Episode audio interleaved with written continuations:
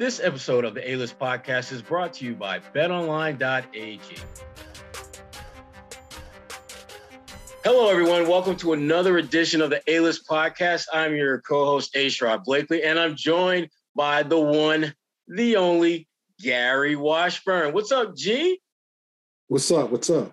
It's been a long time. What, yeah. a day, two days yeah. since I saw you? 24 hours. 24 hours. It's we were good uh, 24 hours, too. It'd be a lot longer too. you say that like you you wanted to be longer. Yeah. both teams play hard. I got you. Yeah, uh, exactly. Yeah, we, we, we, were we were both in Milwaukee for uh, both games three and four between the Boston Celtics and the Milwaukee Bucks. Thrilling games.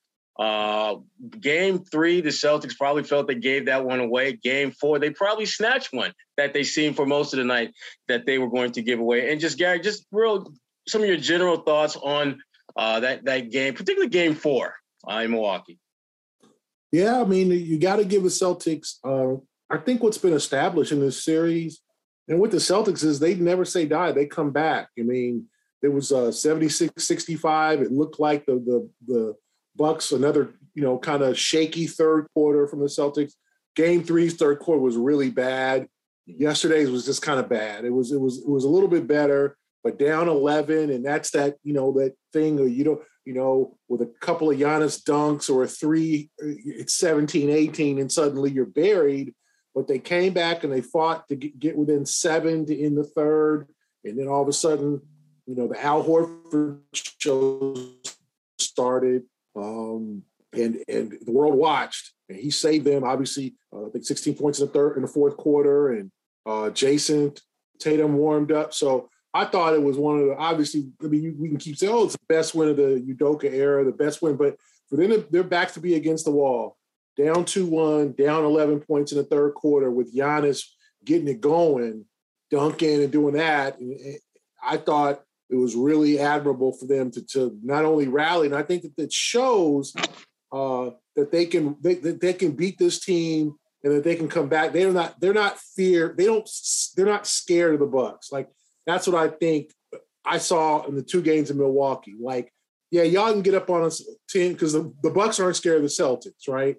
And I think there's no there's no love lost between the two teams, but I don't think the Celtics are scared of the Bucks. I think you've got to bury a team. The Bucks have to bury the Celtics. The Celtics have to. It's like cockroaches, like they never die. And to me, the Celtics are one of those type of teams, and that's a great quality to have for a championship team that you never give up. Right, right. And and we certainly wouldn't give up on, on our, our teammate who's not here. Our special guest today, I guess, is going to be Kwani A. Lunis. Kwani Lupe, where you at, girl? Where you? In the oh, car.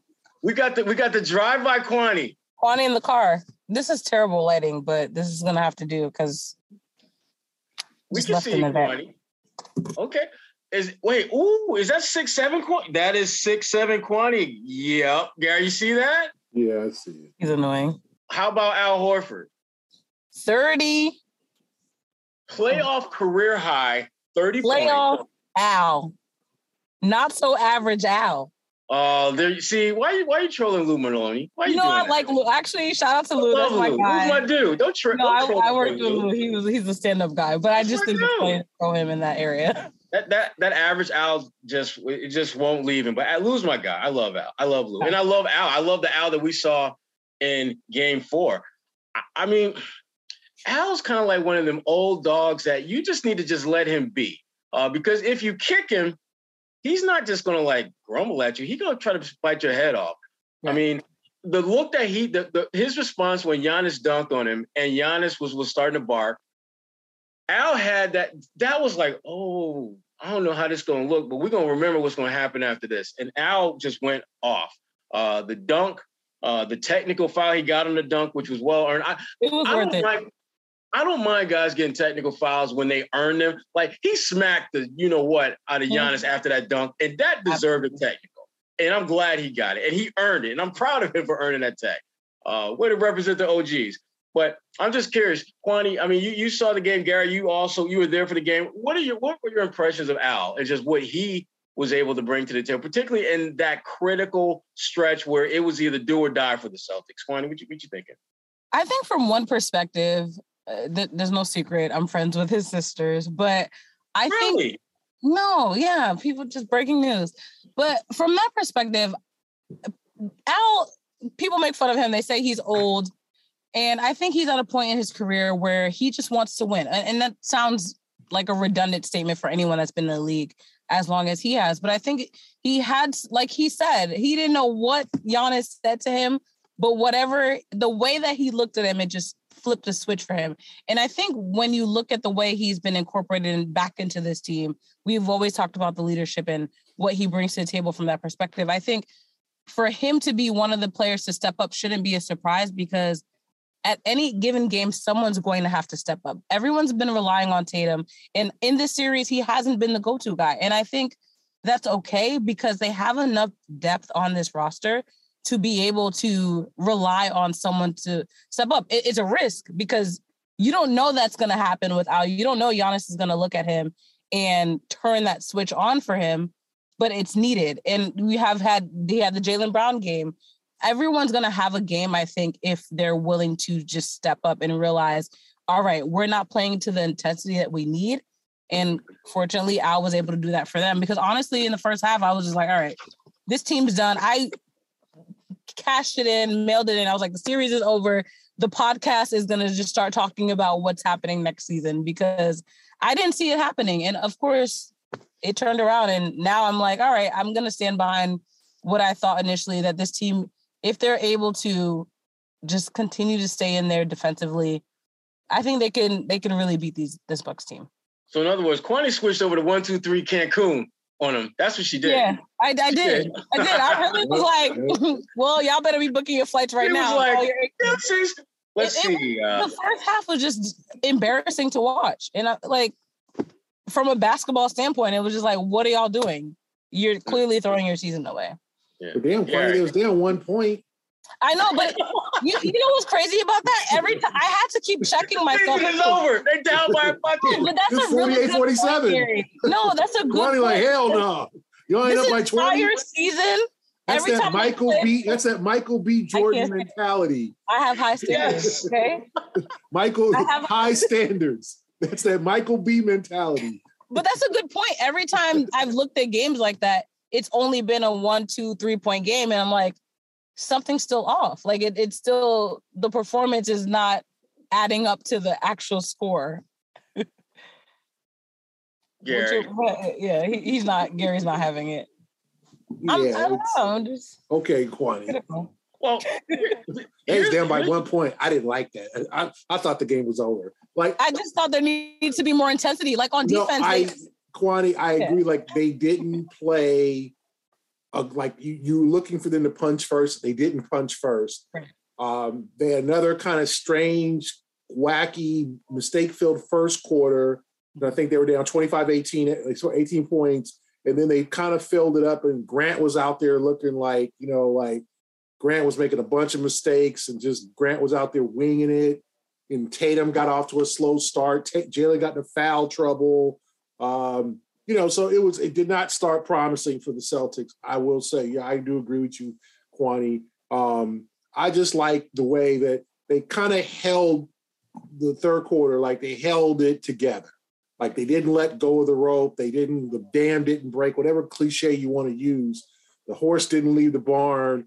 Yeah, They you got a bunch of these I cliches. got all of them. I got all of them by Hold on. holding it together Damn. um, they didn't allow allow that to happen because when you get down 11 to the Bucks and Giannis is dunking and I mean he made some amazing plays and he was getting to the rim and all that. He was I mean if you look at the game they everybody talks about the officiating of game 3 game 4 there was a point where the the Bucks the Celtics had twice as many foul calls as the Celt as the Bucks. I mean, the Bucks got the. If you really want to know the game they got the calls, it was Game Four, and the Celtics still hung in there and was able to come back. And I just thought, like, okay, they're down by seven. They're gonna have to make a run, and they did. And then Al took over, and then Giannis got tired. And I mm-hmm. think that's a key element of this series. Is he is he fried? I'm not talking about he's going to run out of energy or he's not going to be able. He's going to score five points in Game Five. No, he's going to score 35. But the fact is that that fourth quarter, his energy and games are every other day now. There's none of this two, three day breaks. He was tired. He's carrying the offense. Jrue Holiday watching them. Yeah, so Jrue Holiday wasn't himself. I thought it was. I thought Brook Lopez had a strong game. I felt. I thought they they still, I think, st- struggle with Brook, but but Giannis was doing a lot, and we'll see how that develops in the series. Whether fatigue does take place and does play a factor in these last uh, couple of games. I think I think we saw that very very prominent because to your point, Gary, he's going to do damage, but is that damage going to be minimized when it matters most in the fourth quarter? And I thought we saw that in Game Four. Giannis was not the same player. Uh, he wasn't nearly as not just efficient, but just impactful. I mean, he was not the same dude that was just absolutely killing him. You know, six points, six yeah. points on three for seven shooting yeah. in the fourth. Right, and there were things. Brook Lopez had ten points in the fourth quarter. So Lopez, you know, because Lopez just stands near the rim. Right. A lot of times, you know, if there was if three seconds were ever called the NBA, because he seems to be in the lane a lot. Yeah. Um, and just kind of parks there, and then you throw the ball up. But yeah, if you look at you, if you take you know Giannis only scoring six points, he played almost a, he played 10 and a half minutes of the fourth quarter because remember he asked out the game. They gave him a breather mm-hmm. um, six points, and he was a minus 17. So um, they were able to do some real damage even with him on the floor. Yeah. And when he's off the floor, the Celtics, I didn't think that they were as aggressive as they needed to be going to the rim because he wasn't off the floor very long. Uh, no. And even though Brook Lopez is a good uh, interior defender, there's so much real estate between where Brook Lopez camps and where the three point line is that all the Celtics needed to do, and they did this, I thought, a little bit better in the second half than the first, was just beat your man off the dribble, get to around the free throw line, and just raise up. If you're Jaylen Brown and you're being guarded by Jrue Holiday, you got him by a good three, four inches, and you got a better bounce than he do. So you can shoot over him. Same thing with Jayson Tatum. And I know for years we've been getting on Jayson Tatum about shooting that damn mid range. Why are you shooting the damn mid range? That mid range, he needs to get go into his bag and pull that out and pull it out big time for game five because they're literally giving him that shot. They're right. daring him to shoot the mid range because they know he's programmed now to think, I need to go to the cup or I need to shoot the three. I need to pretend as if all that real estate that I can own in the middle doesn't exist. And he's got to shake that. I thought he did a better job in the second half of yeah. shaking that and really looking to assert himself uh, around the middle of, of the floor. And he needs to do more of that because he, he's not he's not hundred percent. And that's another thing that it's it's low key been an issue that we haven't really talked about is that risk. Right. That risk is a problem. I yeah. mean, they're you know they're they're doing a good job not talking about it, and I get that. But that risk, it's been bothering him since February, uh, and he has been able to play through that. Um, I, you know, he's getting the usual treatments. He's probably getting a little extra treatment. Would not be sh- be shocked if he got a shot or two between now and uh, be, between the end of the season and the playoffs to help alleviate some of that pain. Uh, but he has to figure out a way to find easier ways to score. And if you're gonna, if you're able to beat your man off the dribble and shoot the mid range, damn it, JT, do that, do that. And and and you know, along those same lines, him doing that makes the Boston Celtics a very safe bet to be effective and impactful and win Game Five. And speaking of safe bets, Shout out to our sponsor, betonline.ag. Gary loved that one because Gary, you know, not, funny. Not... I was pulling up the betonline read because I was like, I felt it coming. But you got it. Show the people some love. Listen, listen, listen, listen, listen here. Well, since Gary Washburn's got me on this cliche train, we're gonna we're gonna ride this out and then some. Our partners at BetOnline continue to be the number one the number one source for all your betting needs and sports information. Find all the latest odds, no news, and sports developments, including on obviously what we're talking about basketball playoffs. We're talking a lot about the Celtics and the Milwaukee Bucks, but you got the Heat and that Sixer series, which is actually got it's gotten kind of sexy now. Now it's it's getting a little tight up in there. The uh, process might be trustworthy. The, the, process might actually be trustworthy. Way to go! See, see, Quantity is feeling herself. Drive, listen, drive by Quantity is all right. Okay, okay, okay. But BetOnline is your continued source for all your sports wagering needs, including live betting and, of course, your favorite Vegas casino and poker games. Uh, I was going to give y'all an analogy about about spades, but I'm, I'm going to say that for another show because Gary, Gary, he might not be able to handle that. Also, I can't play spades, so I'll just admit ooh, that right now. Ooh, yeah, Garrett, you gotta get Kwani on the spades in Vegas. No. We gotta, we gotta teach her how to play. But she ain't gonna be my partner because I need someone who gets some books. So we, we can teach her though. We can teach her. Yeah, to work but listen, BetOnline is BetOnline.ag is really easy to get started, and don't forget sign up today and use the promo code. What's that promo code, Kwani? CLNS50. I'm a rookie, clearly. Wow. There you go. CLNS50 to receive your 50% welcome bonus on your first deposit. Bet online where the game starts. And getting back to the game that we just finished, which was game four, second half, really the whole game. Um, Derrick White. I know we, we we don't really talk a whole lot about him, but he was like low key real big in game four. Um, I'm curious. I mean, Kwani, I'm gonna start with you, Kwani. Just your, your thoughts on on just, yes, what Derrick was able to bring to the table and um and, and things like that. Yeah, I think the biggest thing is the confidence aspect. And I'm not I, I can't speak to it. I don't know him obviously on a personal level, but I've noticed that it seems as though the confidence is building. And I think eh, he had a start actually. Did he start this game? I can't remember. He didn't start a game, but there was one game where he had to start, and I think just having that game two, that's what it was. Game two, he started, and I think there was just like a shift in the confidence. I'm not saying starting should always be the reason why someone automatically starts playing better, but I think having that confidence from your coach is going to spill down into the players. And I think we've started to notice that when the Celtics get on these bigger runs, he starts to build up his confidence as well. So I'm very curious as to how they continue to utilize him and figure out the way that he's able to work into this offense. I know in game four, he had 11, four, and three. So it's it, he's bringing something to the table. And I think they need him, whether or not f- fans are high on him just yet. He's a point guard that I think they're going to need to continue to help facilitate the game. He's not trying to be the star. He's not trying to be fat, flashy. And when you have a Jayson Tatum, a Jaylen Brown, a Marcus Smart, even on a team like that, you need someone that's willing to quietly step in and just help facilitate that offense. So, mm. I, you know, I think he's he's doing something good for them right now. Mm.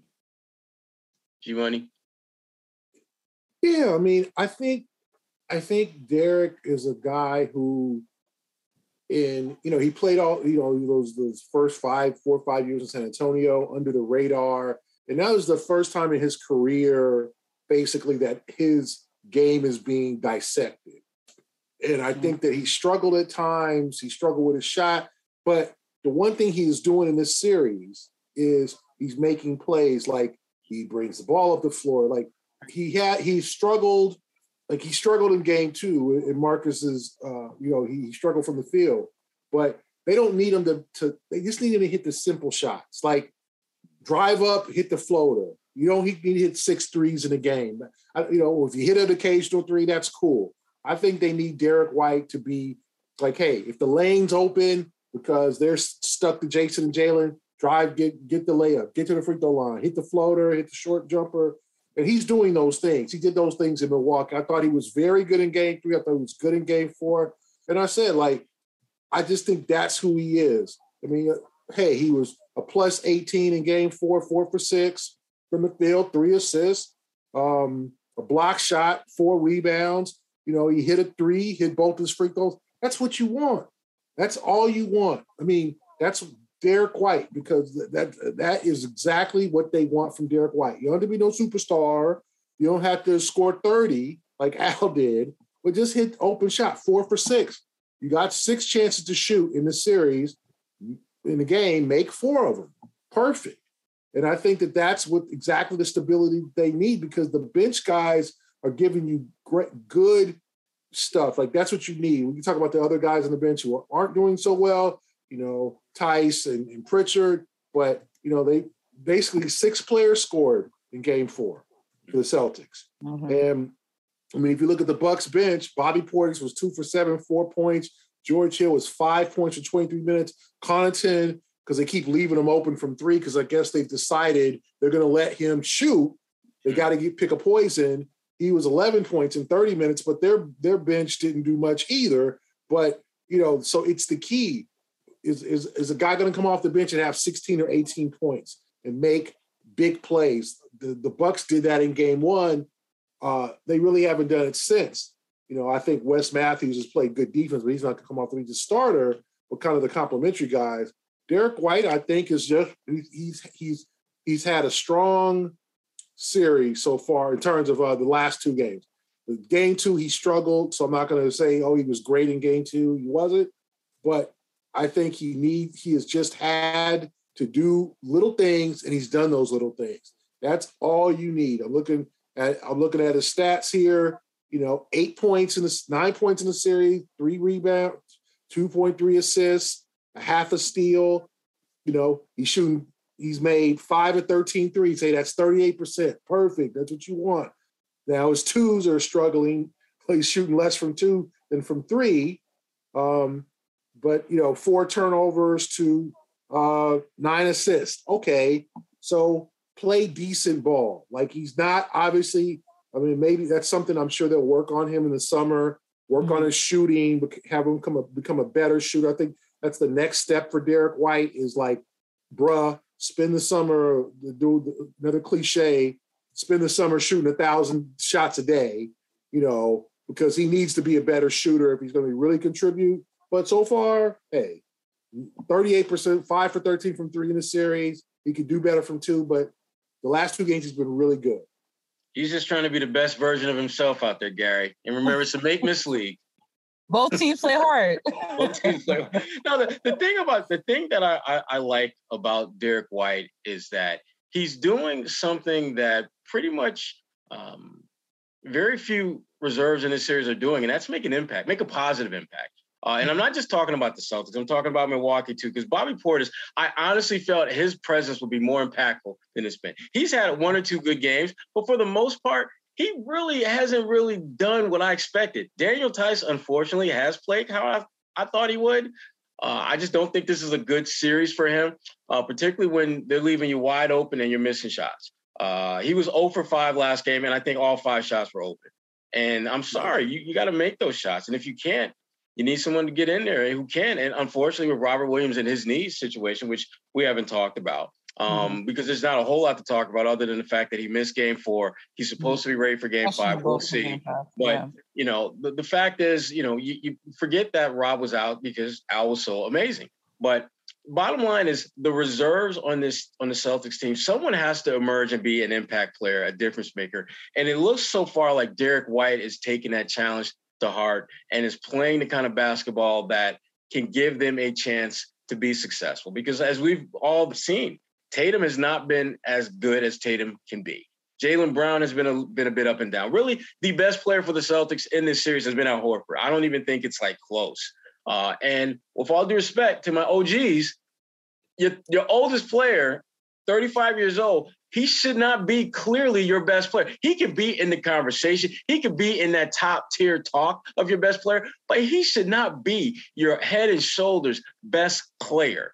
Uh, and that's because a lot of the guys around him just aren't playing up to their level, uh, mm-hmm. and, including Jayson Tatum, who I know he's, again, the wrist, he's not talking much about it, but I know that wrist is a much bigger deal than him and the Celtics are letting on. Mm-hmm. Um, and you can kind of see in his play. Uh, it's almost as if there's stretches where he works out whatever soreness there is and just just plays. And then there's other. Usually, it, it seems like he gets better as the game goes on.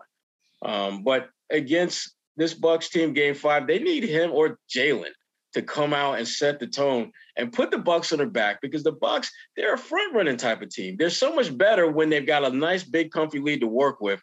Uh, but when you put the screws to them and they got to make plays down the stretch and execute, I think the Celtics are as good, if not better, than them in this series thus far. So mm. we'll see what happens in um, game five. And speaking of game five, Gary, what are your expectations for game five, amigo? Not um, amigo. I'm having Cinco de Mayo flashbacks. Gary, can I just say I appreciate that you continue to come back to the podcast every week despite our shenanigans. I know, I know I'm a people, trooper. I've talked to some people on the street and they appreciate you on the pod too. So Oh, that's shout out to the listeners. I try, I try, my best. I try my best. Um, Both teams play hard. Yeah. The um we game five. The on this one, okay. Yeah. Game five is going to be another war. I believe. I don't think just because oh you got you got one that big quantity. Welcome to the hoods. I got my hood, big hoodie.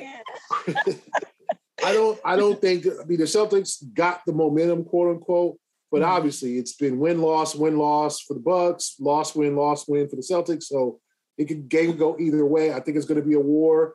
Budenholzer is going to make adjustments. They're going to figure some things out. So I expect them to be very good. The Celtics are going to have to match that. We'll see what happens with Robert Williams. Robert's got to play. I mean, you know, I, I think we all love Robert, but if it's a pain threshold and it's not going to get any worse, like he's got to be out there and go, Ime, I can give you 15 minutes. You know what I'm saying? I can give you 20 minutes. I ain't, my knee's not right yet. It's still a little sore, but like the whole lack of reliability, the like missing the playoff game with knee soreness. To me now, if it's something serious, now I might not know. We're not all in the, the he could be dealing with some serious discomfort and I get it. He came off knee surgery, and there's going to be some good days and bad days with the knee. But to to just kind of like not play, and then you know, Ime told us it's kind of just a, like a pain threshold. So like Robert has to gut this out and give them. If he's like, listen, Ime, I can't give you 35, but I can give you 16. I can give you 18 because you want him in the game over Theis. Theis is done, but Theis is Theis was doing a little too much. He took like an early shot clock three. He had another corner three he missed. You know, he he he tried to block at the rim. Yeah, oh he tried gosh. to dunk on Brook Lopez. That didn't go well. Like this is this, you know, this ain't the series for Tykes. Like, uh, you know, now who knows? He might he might be able to come off the bench and make a play. Maybe the next uh, game is game. a grab grab a rebound in a game, but this just ain't his series. And so I'd rather, if you're the Celtics, have Robert out there at least just for some stability, mm-hmm. defense. He's he's he's blocked eight shots. He's leading the team in block shots in the series, only having only played three games. He's a rim protector. You saw how much they attacked the rim without him mm-hmm. in Game Four, and then you need Jan, gives Giannis something to think about. So if I'm Robert Williams, like I, he's got to get out there. You know, if it's something where it's like, listen, his knee's not quite right, he came back too fast. If that's the case, we'll see what happens there. But just kind of like, well, it ain't feeling right today. I'm gonna sit out. Like this is the playoffs. You know, this how this is where legacies are built. Like you got to get out and broken down. Yeah, because because this because I mean it becoming you know as great as like you think about a guy like Scottie Pippen, as great a player as he is, one of the lasting images of him sitting on a bench holding his head because uh, right. he got a headache. Uh, you don't want to be put in that class, definitely. Um, but I, I, I, think Game Five is it's going to, uh, to Gary's point, it is going to be a battle. It's going to be a great game. Uh, both teams are showing, I think, a lot of championship mettle. Obviously, the Bucks because they have won the championship, and the Celtics are doing everything in their power to dethrone them. Uh, and it's it's been a great series thus far. And I know Game Five will be another great series. And uh, you know that's I, I can't wait. I'm, I, I can't wait for it to, to get here.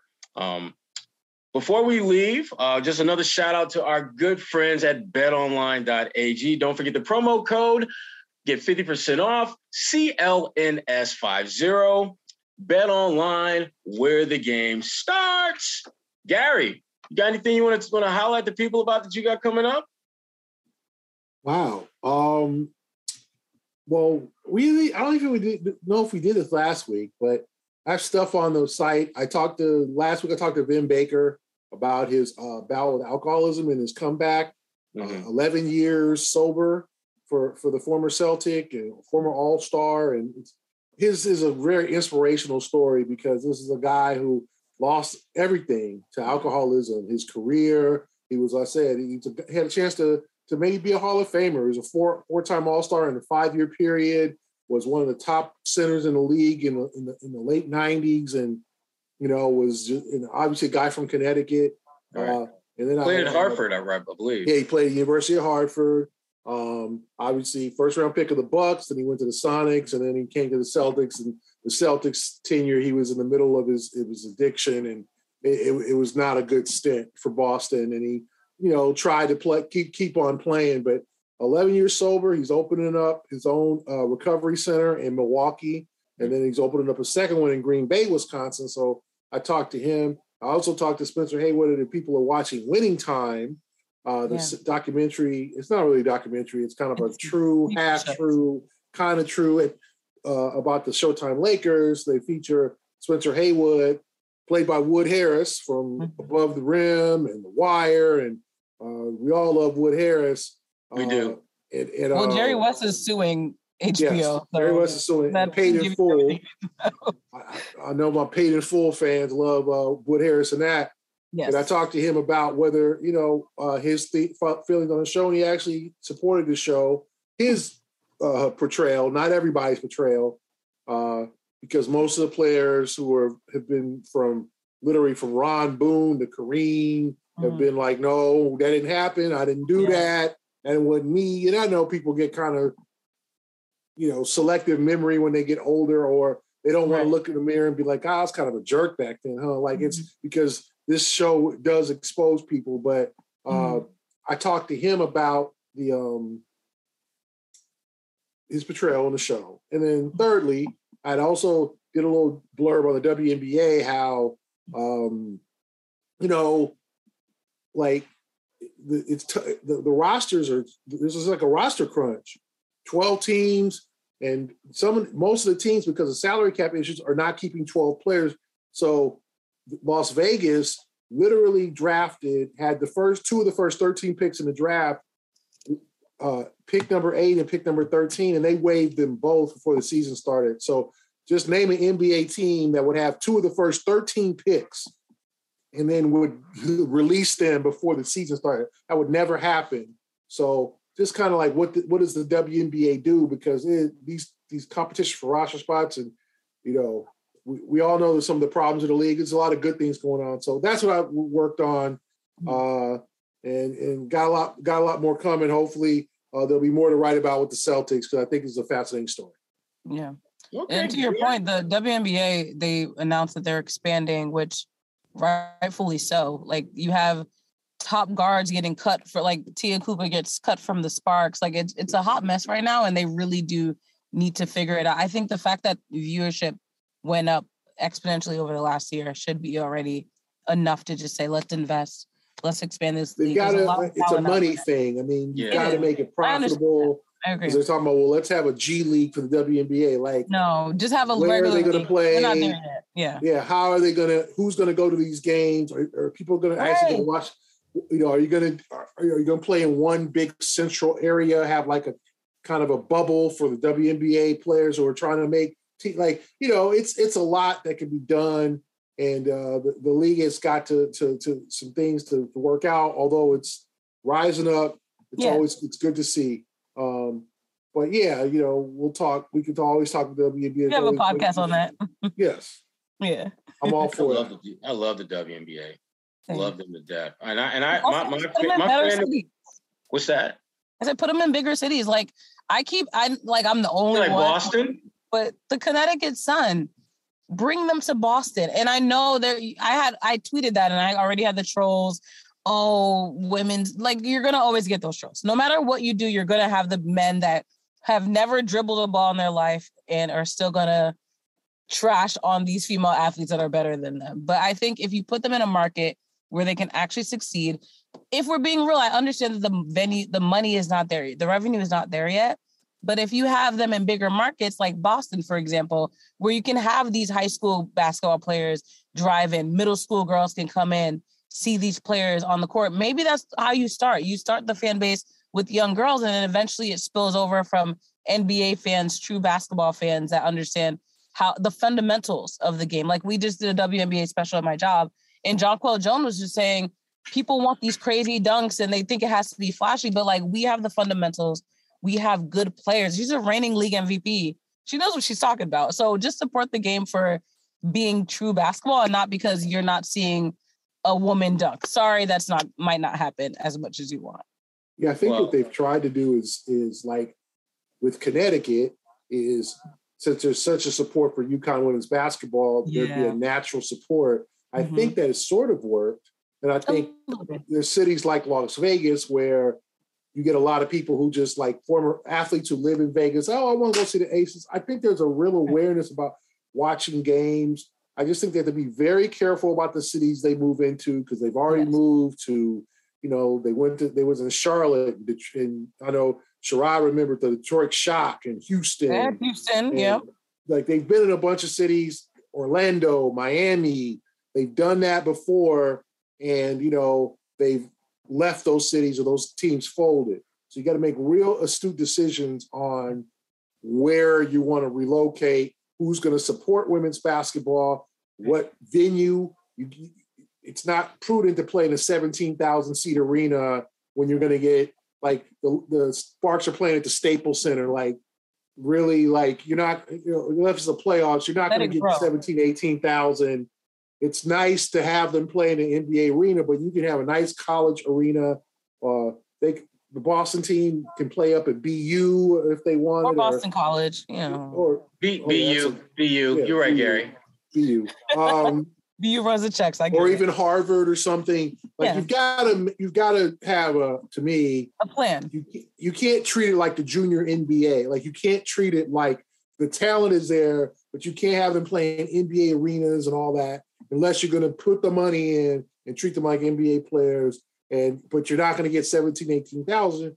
Like I I worked and lived in Seattle, and the storm is very popular there with a certain population of people that mm-hmm. really like the storm. They they get a lot of support because they're Seattle's team. You get cities that really want to hold on, you know, to a team and go, this is ours. Because you, and so maybe you lose hmm. Kansas City or Birmingham, a city that's going to embrace women's basketball, but also you know, own the team and, and love the team. Yeah, yeah. I mean, it, it's absolutely critical to recognize the fact that your league, even though you know they've been around for a while, uh, I because most of well, all of us were nowhere to be found when the NBA started. They kind of weren't exactly selling out arenas left and right uh, when they when they were going through their early stages. I mean, they they gradually over time built themselves up, and I think uh, there's been this rush to get the WNBA on the same par on all metrics with the NBA, and I think to some extent there's that's been a detriment to them. Because uh, mm-hmm. I again, I, I, just remember going to Shock games when they were in Detroit, and there were hardly anyone there, but we had a good old time uh, mm-hmm. watching them play, and and it was great. Just it was great action, uh, but it would have been much more of a kind of a a pro basketball feel if it were a smaller venue. Um, if it were a venue that was more aligned with where that fan base was in that particular moment, so moment, so you can just grow from there. Um, but anyway, we can have the WNBA podcast we all day. we, we to but we're not going to do that because we yeah. got to go. So on that note, uh, thank you for listening to the A-List podcast. I'm uh, A. Sherrod Blakely with Kwani A. Lunis and Gary Washburn, and we will be back next week, hopefully talking about the conference finals. We're mm. talking finals. yes, indeed. All right, people, we are out. See ya.